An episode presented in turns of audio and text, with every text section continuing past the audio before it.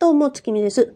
今回は、スクラップのオンライン脱出ゲーム、封鎖された殺人マンションからの脱出についてお話ししたいと思います。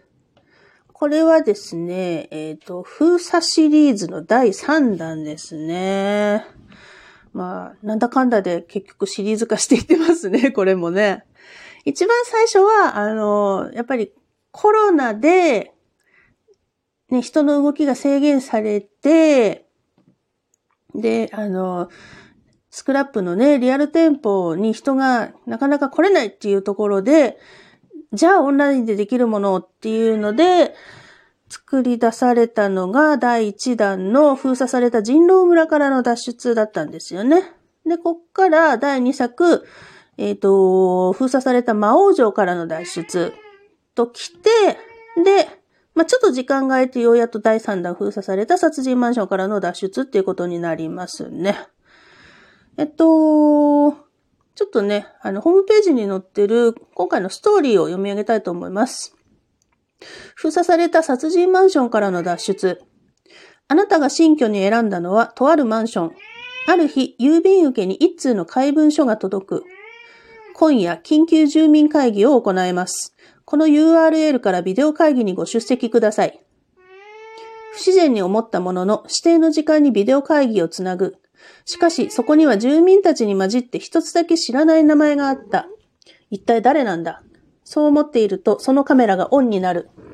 画面に映ったのは目を疑う光景だった。住民の一人、三条さんがナイフで刺されて死んでいる。そこにひび割れたアナウンスが響く。三条さんを殺した犯人はこの中にいる。朝が来るまでに見つけ出せ。それまでこのマンションから出ることはできない。謎の人物の細工により、警察への通報は封じられ、唯一の出入り口であるエントランスさえも封鎖されていた。謎の人物の正体とは、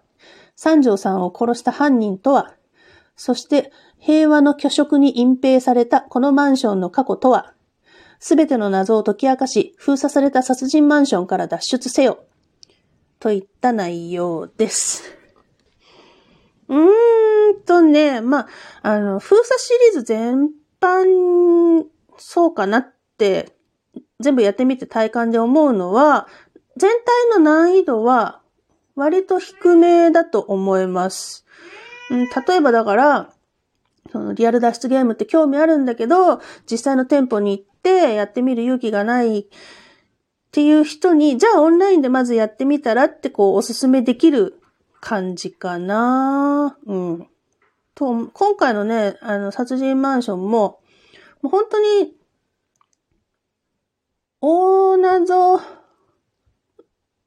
大謎に突入する前までは、本当にね、サクサクサクサク解けました。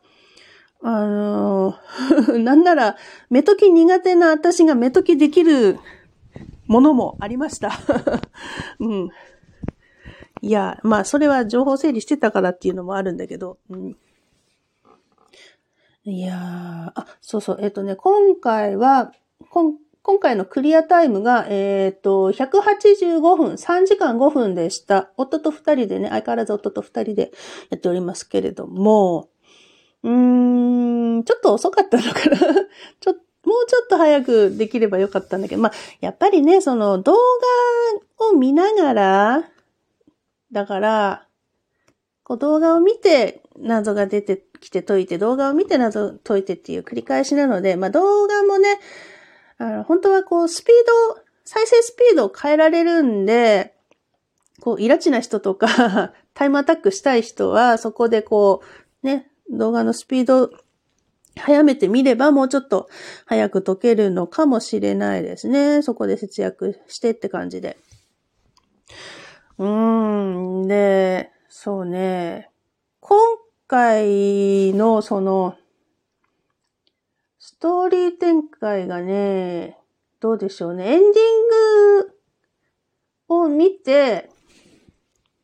これはちょっとまあ賛否あるかなって思ってってたら、やっぱり案の定ツイッターでね、感想を辿って読んでみてると、言いたいことはわかるけど、自分は好きではないとか、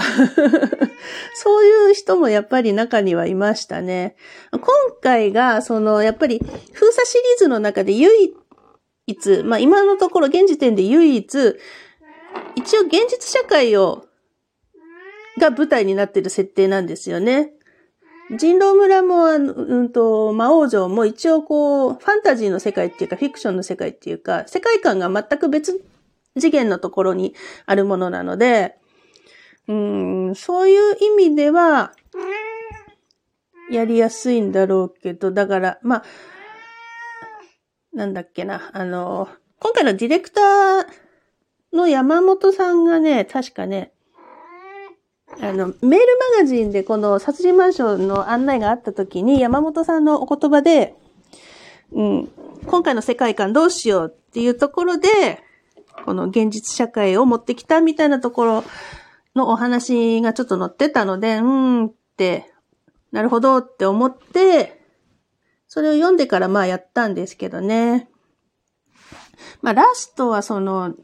今の現代社会への風刺がこうなきにしもあらずっていうかね。なんだろうな、そこら辺なのかな？こう感触が、うーんってなりがちっていうかね。うん、うん、うん、うん、うん、うん、うん。いや、でも頑張って落とし込んでるとは思いますよ。うん。そうね、あの、まあ、世界観はそれとして、ストーリー展開としては、私はね、実は3作の中で一番最初の人狼村が一番好きかな。その、大謎に入る前に一回あっていう展開があるので、人狼村は。そこがね、やっぱりね、一番印象に残ってるんですよね。おーっていう。うん。そこが好きかも。いや、魔王城も殺人マンションも面白いんですけどね。まあ、こういうのは好みがあるからね。なんとも言えないんですけど。うん。いや、もうさんざっぱら人狼村をいじり尽くしたスクラップですけど、いろんなね、他の人狼村は人狼村でシリーズっていうかね、人狼村っていう名前を冠したものがたくさんあるので、いや、そう、その中でまた、こう人狼村持ってきて、またかいって思わなくもなかったんだけど、やってみたら、やっぱり良くて うん。で、なおかつその封鎖されたっていうシリーズで出されて、今3作品出て、その中で私は、やっぱり人狼村好きで、いや、人狼ゲームなんて、ほん、本ちゃんの人狼ゲームなんて、ほ、ほぼほぼっていうか、そうね、記憶にないもんね。やったことないんだけど、それでもなんか人狼村っていうのにスクラップを、のね、ゲームをやるたんびに割と触れてきて、何なんだろう、このアンバランスな感じ。本物を知らないのに人狼村はいろいろやってるっていう、なんか変な感じですよね。うん。ああ、でも殺人マンションは、そうね、こう、大謎に入ってからのその、ラストへの迎え方っていうか、最近こういうの多いのかな。いや、私が今までやれてなかっただけなのかな。この間、リアル店舗でやってきたあの、トラップタワーもそうだったんだけど、その、うんと、今まで出てきた情報とかをを整理して、それをもとに、こう、いろいろこう、論理や思考を組み立てて、じゃあこれっていう導き方をしていくっていうのが、私は、もうそういうのがすごい苦手で、あんまり今まで自分で やってきてなかったっていうか、もうその、考えることをしなかった人任せに全部してたんだけど、最近、そうね、トラップタワーとか、その前にやったサンマリノ城とかもそうだったのかな。もうそういうその思考の積み立てっていうか、組み立てで導いていくっていうのが、だんだんね、ちょっと最近楽しくなりつつある。苦手じゃなくなってきてるっていうのは、ちょっとね、自分でも意外だし、嬉しいことかなって思ってます。うん、そういうことがやれるようになった、そういう道筋がこう、なんとなく見えるようになってきたっていうのは、すご、自分で、なんかちょっとね、びっくり。かなか苦手なことができるようになるっていうのはこの年でないし、そうね、あの脱出ゲーム始めてもう8年ぐらいになるんだけど、8年経ってようやくかよっていう、ね、すいませんね、年寄りなもんでね、牛の歩みなんですよ。いやでも、ね、自分でそういうことができるようになるって本当に楽しいので、今まで苦手だなって思ってたことも、こういうやっぱゲーム、ゲームを通じてね、ゲームっていう楽しい世界観の中でそういう考え方ができたり、目線、視点が持てたりっていうのは、すごく自分にとって得になることだなって思うので、やっぱ苦手だと思うこともね、こう楽しさに紛れてやってみるといいかもしれませんね。うん。と思ってます。はい。はい。今回のね、この殺人マンションがね、チケット2種類あるんですよ。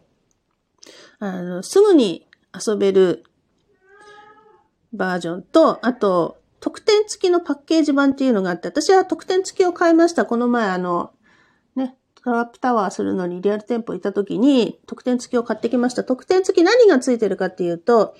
えっ、ー、と、公演オリジナルステッカーと、脱出成功ステッカーと、脱出成功カードっていうのが入ってて、えっ、ー、と、料金は1割増しですね。うん。なんだけど、私は基本的にステッカーが欲しい人なので、もう迷わず特典付きを買いました。はい。いいっすよ。